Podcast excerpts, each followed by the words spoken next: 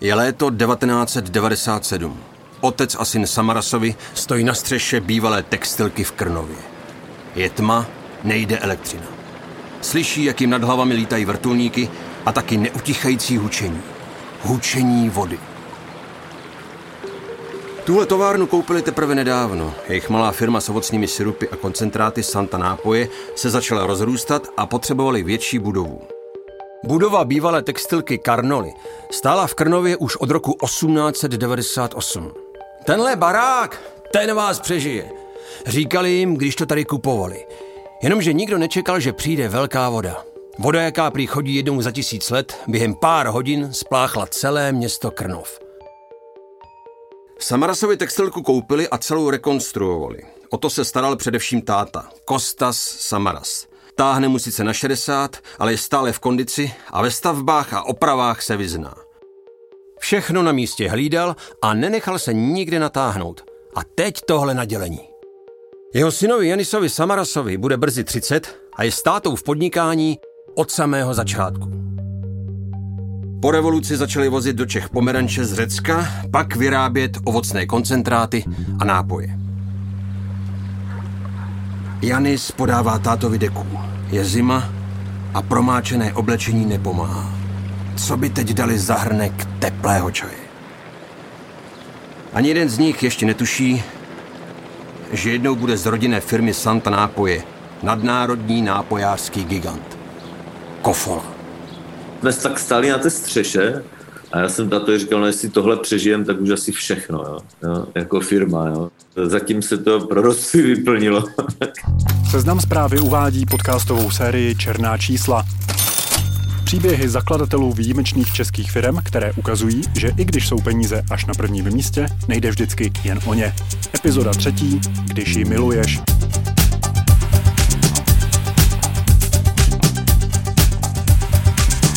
Jo, Kofola. Čechy milovaný nápoj. Dnes má ale společnost s názvem Kofola pod svými křídly značek mnohem víc. Kofola to je také pramenitá voda Rajec, Kláštorná a také minerálky Ondrášovka a Koruní. Taky třeba syrupy Jupí a další retro značka Vinea, energetický Semtex, limonády a cidery FH Prager, vlastní navíc síť Freshbaru a salátarí Ugo, čaj Leros, investuje i do kávy, no a určitě jsem na něco zapomněl. Zkrátka nealko má Kofola pod palcem. I v náročném pandemickém roce 2020 prodala nápoje a jídlo za 6 miliard korun a vydělala víc než miliardu. S akciemi Kofoly se obchoduje na pražské burze. Pro firmu, kterou založil otec a syn Samarasovi, dnes pracuje víc než 2000 lidí. Na místo, kde ještě ráno bez problémů Janis zaparkoval svoje auto, teď přijíždějí hasiči na motorovém člunu. Evakuují okolí. Janis s Kostasem a pár nejvěrnějších se ale rozhodne zůstat. Nikdo neví, jak dlouho bude trvat, než voda opadne, ani jak vysoko ještě může vystoupat. Hasiči říkají, ať jsou opatrní. Pár lidí už o život přišlo. Když továrnu opravili, nakoupili nové stroje na výrobu limonád a linku naplnění PET lahví. Všechno se lesklo, všechno bylo připraveno na slavnostní spuštění provozu. Bylo pondělí ráno a nová směna přišla do práce. Jenomže místo stříhání červené pásky byli zaměstnanci rádi, že vůbec stihli odejít. Pátek jsme to jako nachystali, už to, jako, že to trvalo, jo, to týdny a týdny, že? A, a v pondělí to bylo plné vody, jo. A my už jsme tam ještě s pár ještě lidma zůstali, jako vlastně, co tam tam pomáhali právě zvednout ty stroje trošku jako na tu úroveň té vody, ať úplně se nezničí a to trvalo, myslím, já nevím, dva dny, nebo dvě noci jsme tam byli, jednu nebo dvě noci. 48 hodin plných adrenalinu. Když je člověk napumpovaný adrenalinem, zvedne prý i auto. A tak tam všichni běhali po kolena ve vodě a snažili se zachránit těžkou techniku. Okolo nich plávali pomeranče. Vím, že jsme spali na podlaze. V čem jsme spali? Jestli vůbec jsme spali, jo? Nebo jsme se jenom někde schoulili na chvilku, protože ten stres byl samozřejmě takový, že to jako nebylo, že desetměním si člověk lehnul, jo? Zůstala velká únava, obrovské nánosy bahna, kusy stromů a všeho, co prout nelítostně nabral. Spoušť. Jet domů, dát si horkou vanu, převlíknout se do suchého pyžama a usnout. Voda je sice pryč, ale ráno začne práce. Znovu od začátku. Odklidit bahno, vysušit všechny technologie, motory převinout, opravit. Naštěstí bylo léto a slunce pomáhalo s vysycháním. I tak to trvalo měsíc. Ale zvládli to. Linka se rozjela, láhve se plnily. Proč plakat nad rozlitou vodou? S přírodou člověk nic nenadělá a rodina Samarasů už toho přežila mnohem víc než potopu. A tohle je jejich příběh. Příběh plný zvratů a těžkých zkoušek, ale taky houževnatosti a potřeby se nikdy nevzdat. Po každém pádu stát, oprášit si kolena a pokračovat. Příběh podle skutečných událostí, místy možná malinko upravený, pro dramatické účely. Kostas Samaras se do Čech dostal jako uprchlík, jako dítě zachráněné před válkou. Je rok 1948 a Kostasovi bude 8 let. V Řecku zuří občanská válka, po které bude muset z politických důvodů opustit vlast až 100 tisíc řeků. Červený kříž sbírá děti z bojových zón. Vezme i malého Kostase a jeho dva starší sourozence. Rodiče dětí moc dobře ví, že jedině tak jim zachrání život. Musí je poslat někam daleko. Nikdo z dětí netuší, jestli rodiče ještě někdy uvidí. Československo dalo řeckým dětem nový domov. Dva měsíce uplynuli od jejich příjezdu.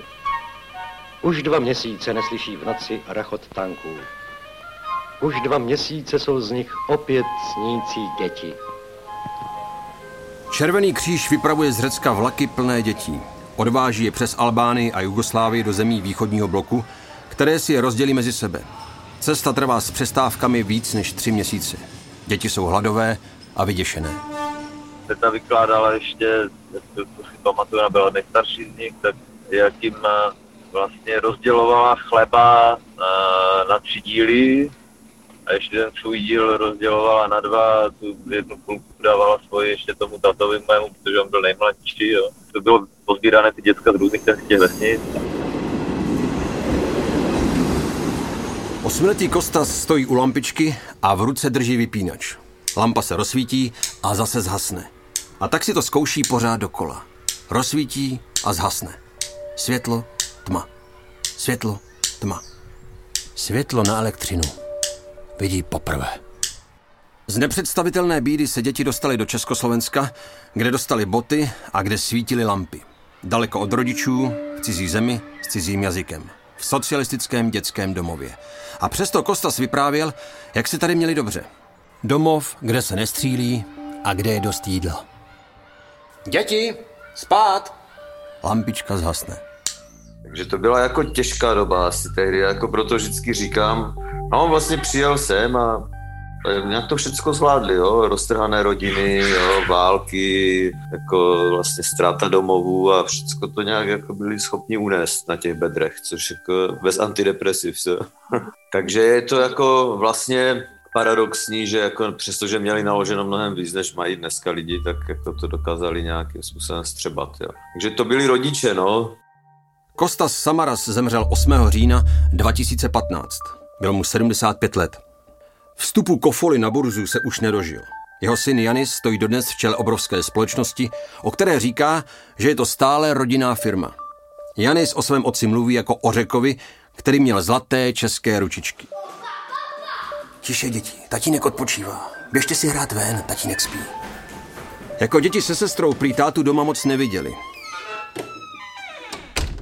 Jako jedna velmi silná vzpomínka z dětství, taková charakteristická hodně, byla ta, že otec o víkendu někde něco stavěl, většinou na chalupě a my jsme v neděli večer seděli jako děcka u okna dívali jsme se, které to auto už je jeho, už byla tma, už jenom podle světel jsme jako a teď to je ta Škodovka, jako už se vrací.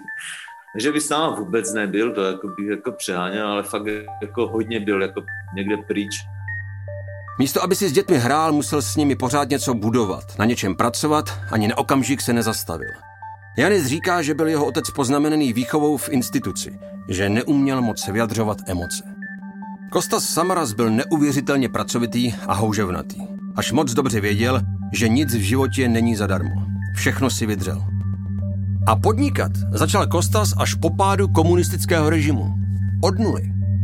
To on začal podnikat v 50 letech, jo. Jsem si říkal, tak to já tak bych jako asi končil nejradši, jo. A zase si říkal, no tak vlastně jako pro ně byla výzva asi tehdy ten přerod té společnosti pozdního socialismu do raného kapitalismu. Pro nás tady teďka v podobném věku ten covid je asi bude jako z toho pozdního kapitalismu do nějakého, já nevím, jak to nazvat, jo, postkapitalistická období. Jo. Oni měli možná to komfortnější v tom, že jako celkem byl optimismus v tom, jakým směrem by to mělo jít. Jo. Po dětském domově šel Kostas studovat střední zemědělskou školu do Přerova. A pak dostal práci na státním statku v Úhelné za Jeseníkem. Na statku nafasuje koně a jezdí na něm do hospody, kde ho vždycky uváže mezi zaparkované motorky. Hele, řek na koni. Pivo autopenec, jako obvykle, co? Ne, ne, dneska si dám panáka. A ah, špatný den. Ten seník, co? Jsem slyšel, no. Celé to lehlo. Ani mi nemluv. Všechno to skořilo. Budu mít se soudruhy popotávačky. A v tom se otevřou dveře a do hospody v Uhelné vstoupí řecká dívka. Kaliope. Ano, ano. Budoucí Janisova matka. Objedná si koforu. ne, ne, ne, ne. To jsem si vymyslel, ale vlastně už by si ji objednat mohla. Kaliope se narodila ve válečném Řecku, jen asi o 100 kilometrů dál než Kostas. Její rodiče utekli do Čech, ale dětský transport s malou Kaliope skončil někde v Maďarsku. Tam chodila do školy, tam prodělala tuberkulózu. A když později hledala své rodiče, našla je v Úhelné na státním statku. A s nimi našla i Kostase. Společně se přestěhovali do Opavy, protože Kostas dostal nabídku pracovat jako projektant v agroprojektu. A v opavské porodnici se pak narodil Janis. Malý kluk, kterému se ostatní smáli, že má vlasy jako Beethoven. Ale počkat, počkat, po pořádku. Ještě než se v roce 1971 Janis Samaras narodil, zrodila se v Československu kofola.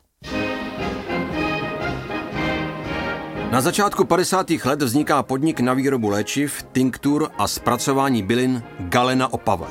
Eh, utvořili jsme zvláštní pracovní skupinu, která má za úkol uvést na trh trvanlivé limonády již v příštím roce a rozšířit je do všech spotřebních oblastí. Eh, vážený soudruhu, předávám ti slovo.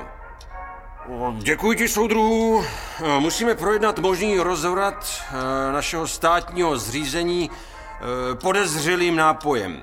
Pro tehdejší komunistickou vládu představovalo všechno západní velké nebezpečí. Název Coca-Cola se nesměl pomalu ani vyslovit. Přesto chtěli lidé ochutnat ten zvláštní nápoj, který viděli v západních filmech. A tak komunisté svolali schůzi. Uh, mám na to ideálního člověka, soudruhu. Uh, je to vědec uh, RNDR Blažek Zdeněk, CSC. Dobře, dejte mu tým lidí a nějakou laboratoř. Ať vytvoří kolový nápoj. Nějaký nápoj z našich surovin, z tuzemských, rozumíte?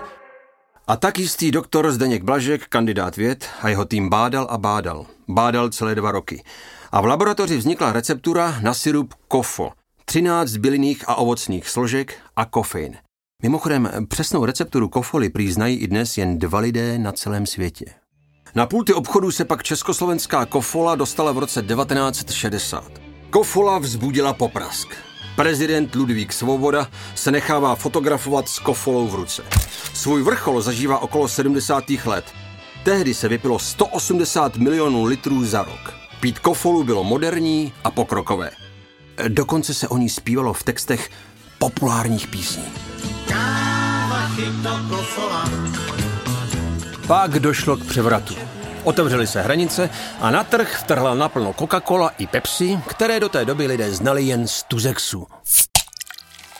Nebohou kofolu už nikdo nechtěl, tedy až do doby, než se o ní začala starat rodina Samarasu. A dneska už není co řešit. Kostas Samaras pracuje v roce 89 v agroprojektu v Opavě a projektuje drenážní vrty. Doma si večer pustí televizi, kde hovoří Václav Havel o všem novém, co přijde a co nás čeká.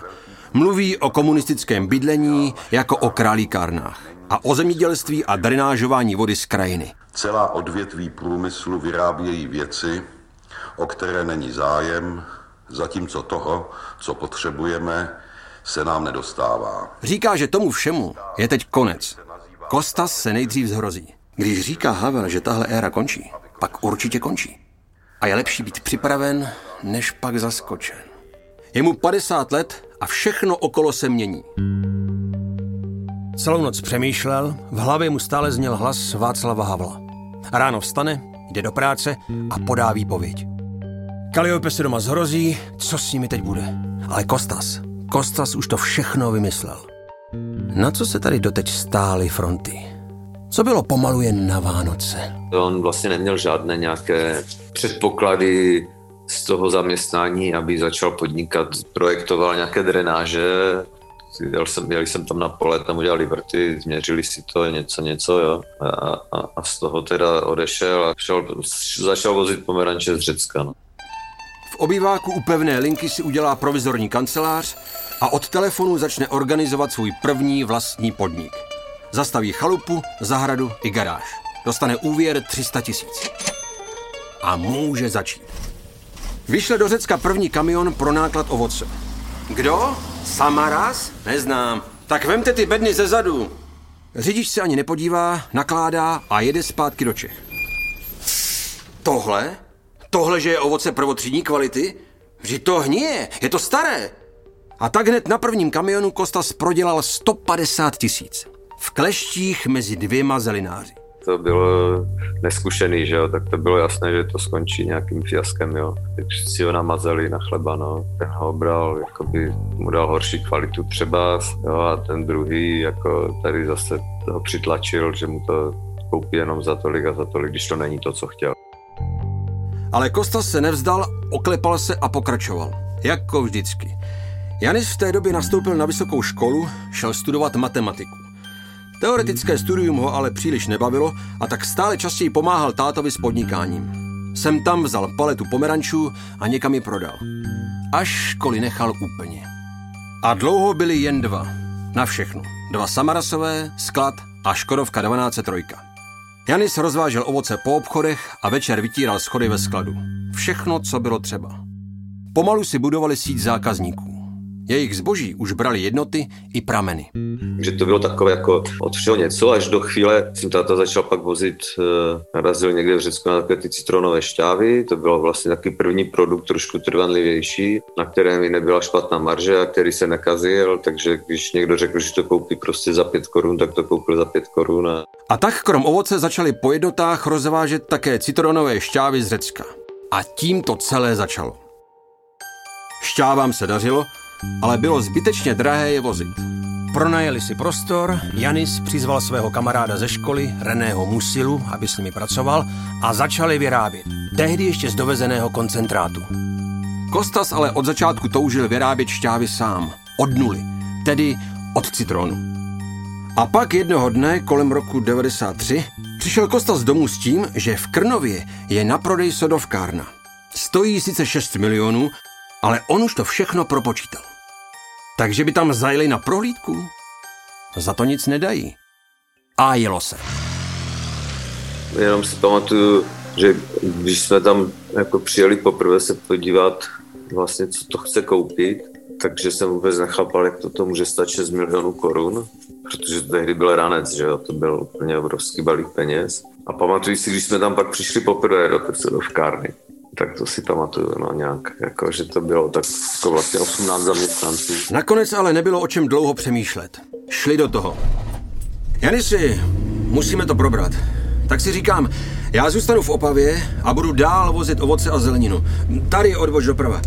No jak říkám, já zůstanu v Opavě a vy dva budete v Krnově. Stejně už jste dělali ty citronky, no tak co? Teď budete dělat i limonády, no. No tak jo, Janisovi bylo v tom okamžiku 22 let. A nechal nás tam mě s tím mojím kamarádem a ještě se švagrem vlastně, jo. jo ať to nějak vedem, jo. Janis, René a René. Janisův švagr se jmenuje taky René. René Sommer.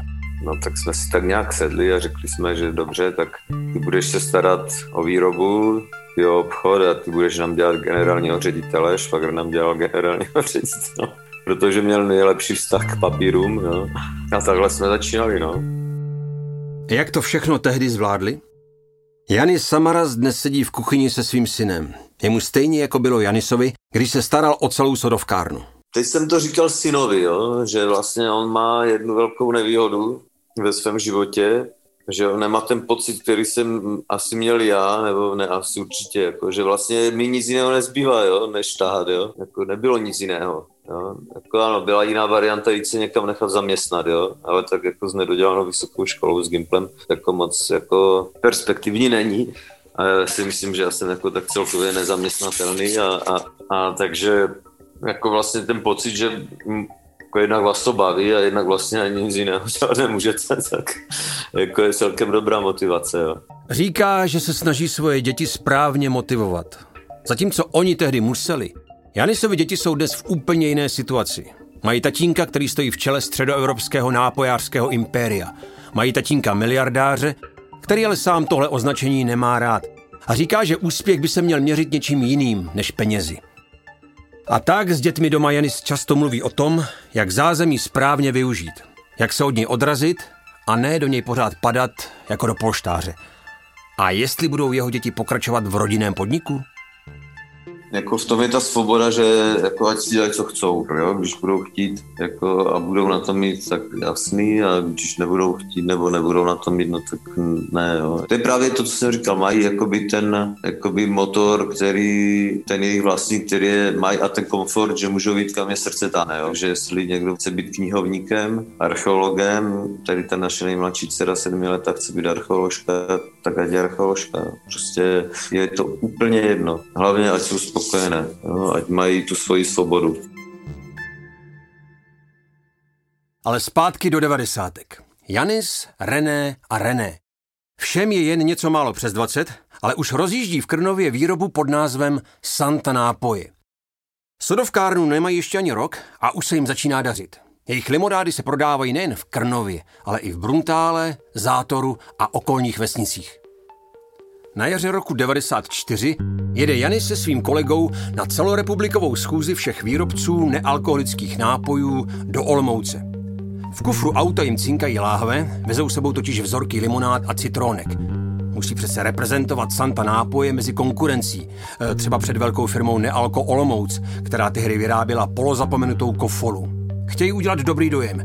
Je to jejich první schůze byli tam i ti lidi z toho Nealka a to a byli tam takový ti papaláši klasičtí, jo. my jsme tam přijeli v tom starém formanu takovém, takovém tom nákladní verzi toho favoritu a oni tam přijeli v těch Mercedesech, jo.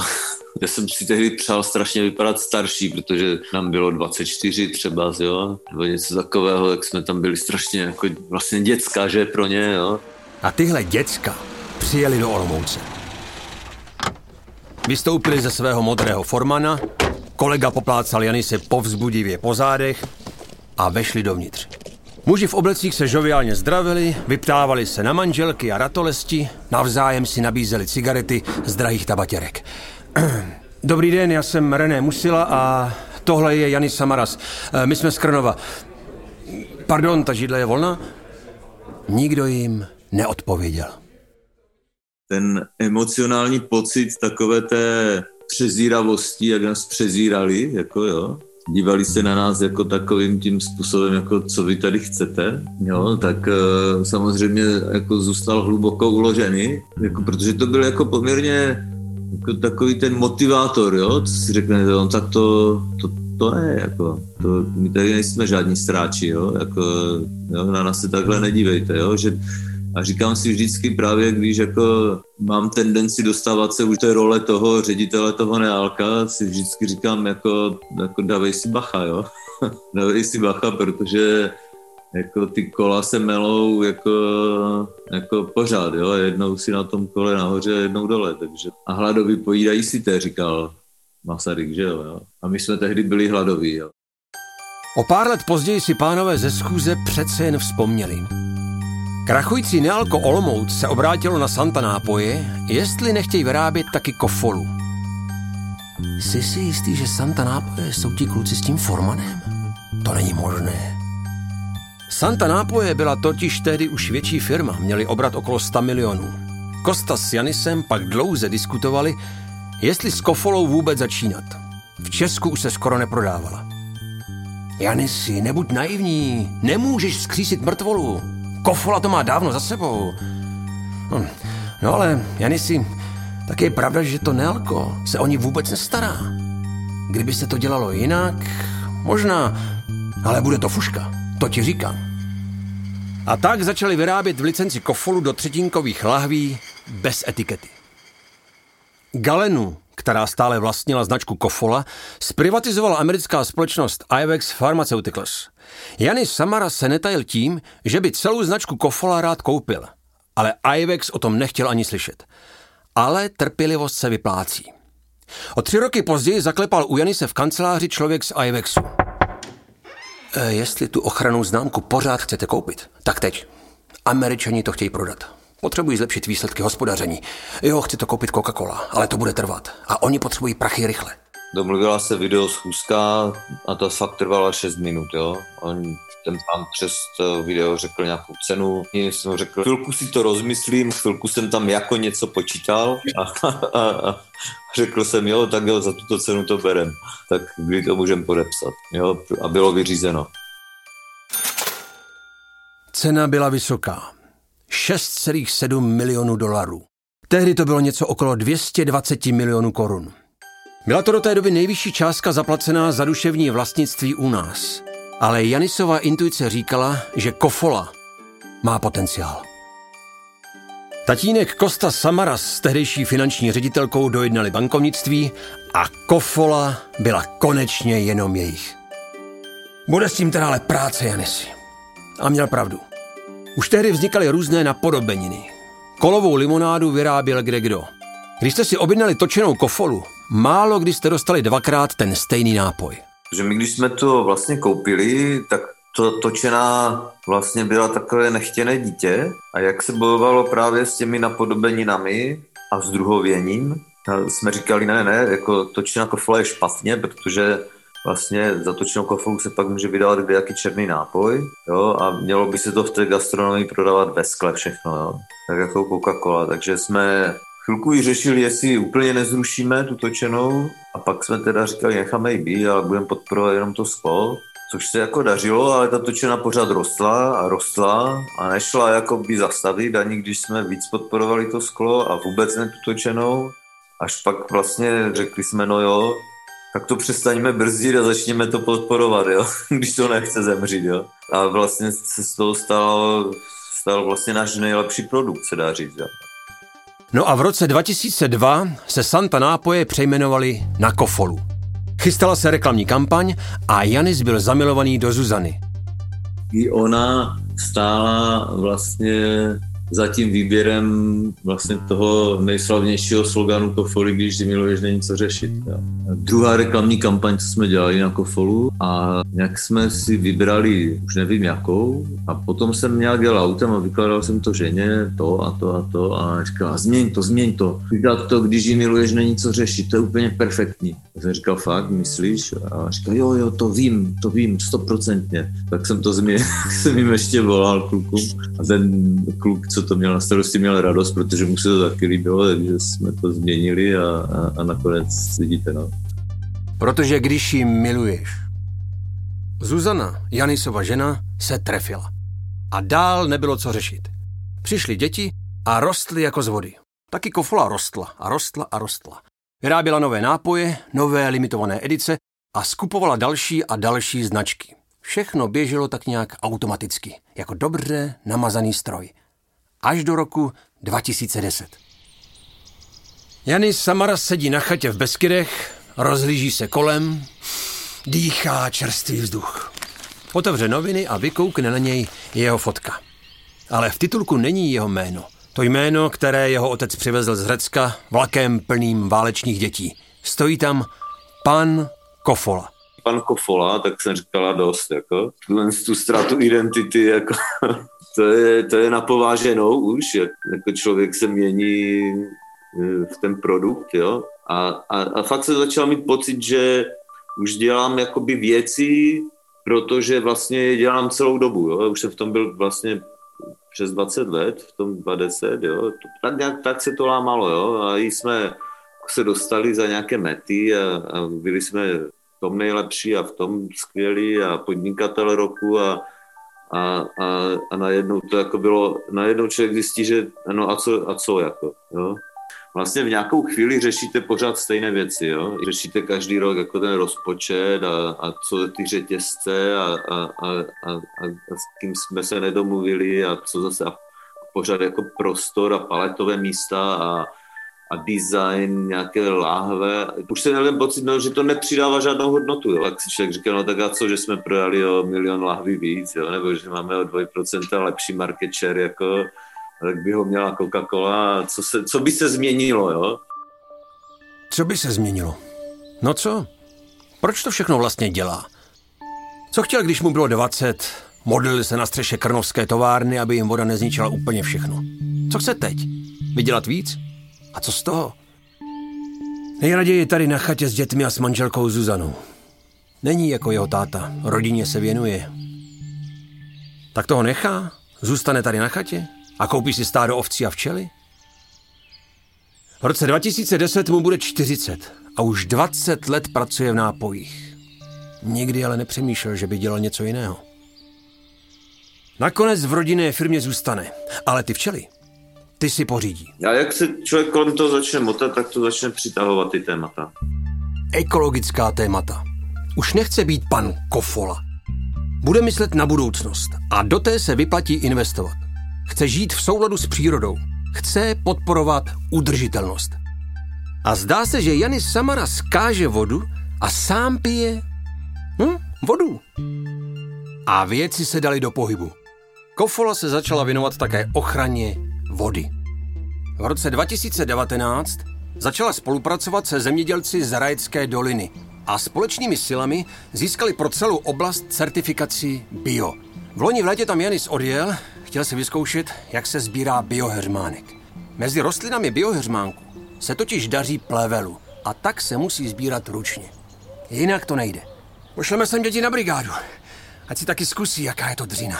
Dělali ten rájec bylinkový, tím to vlastně začalo, takže bychom zkusili jako dělat si ty bylinky extrahovat sami. Jo? Tak jsme si nakoupili někde bylinky a první jako ne, že sami, ale že jsme tam zajeli někde na Jižní Moravě to byla nějaká firma, která jako dělala ty extrakty. Všechno, co vyrobili, se zkazilo, to prostě bylo zoufale, to byla katastrofa. Tak jsme říkali, no nic, tak zkusíme to udělat sami. Jako, když vlastně neumíme najít firmu, která by to uměla, tak, eh, tak se to zkusíme naučit sami. Jak jsme našli nějakého člověka, který to jako měl to know-how nějaké takové jako hodně botanicko archivní, jo, že fakt jsme to dělali hodně od píky teda, jo. V listopadu letošního roku bude Janisovi Samarasovi 50 let. Stejně jako bylo jeho otci, když skončil v agroprojektu a začal podnikat. Janis žádné tlusté čáry nedělá. Kofola je jeho rodinná tradice. Rozhodl se prostě jít změnám naproti, i když to není zadarmo. Jo, tak stojí to jako určitě, jako už jenom to, že tomu věnujeme čas, a energii a fokus, tak stojí vlastně peníze. Jo. Místo toho, abych, jo, že vlastně my místo, aby jsme řešili nějakou akvizici někde, tak třeba fakt řešíme nějaké jako úplně nové procesy, které nám nevydělají žádné peníze. Nebo někdy nás i stojí jako peníze navíc.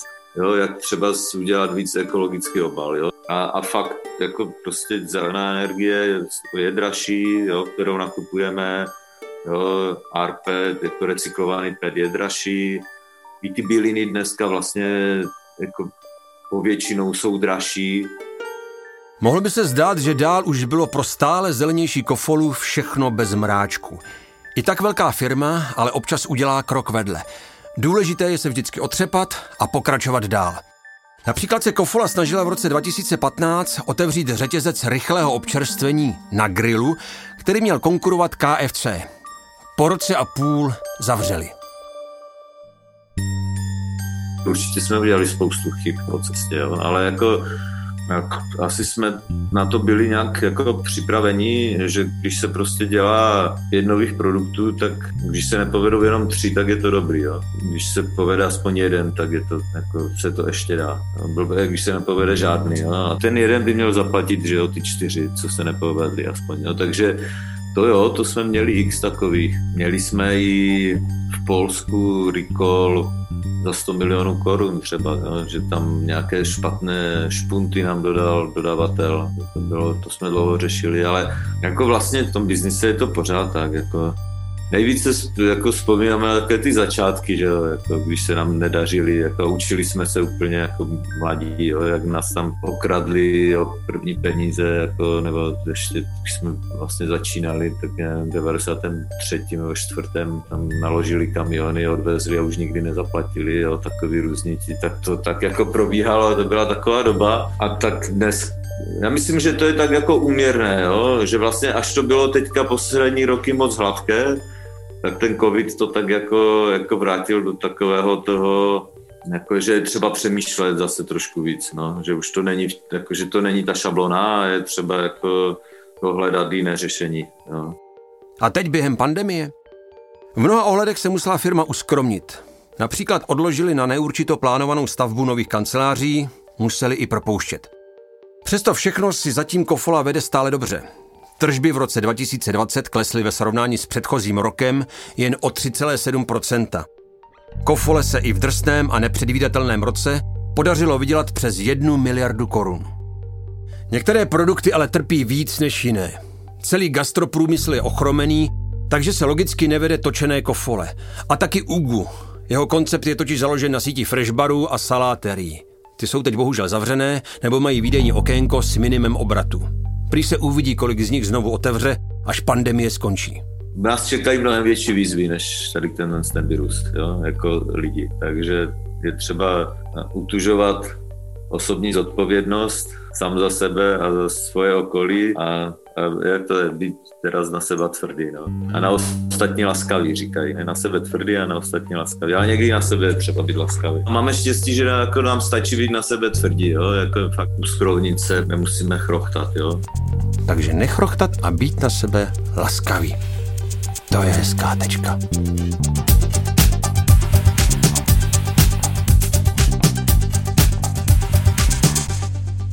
Slyšeli jste epizodu Když ji miluješ z podcastové série Černá čísla.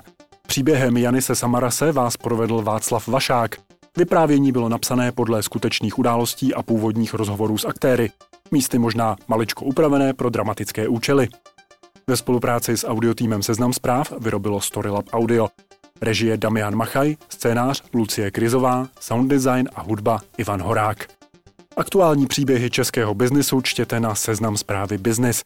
Černá čísla a další podcasty Seznam zpráv poslouchejte na webu sz.cz a ve všech podcastových aplikacích.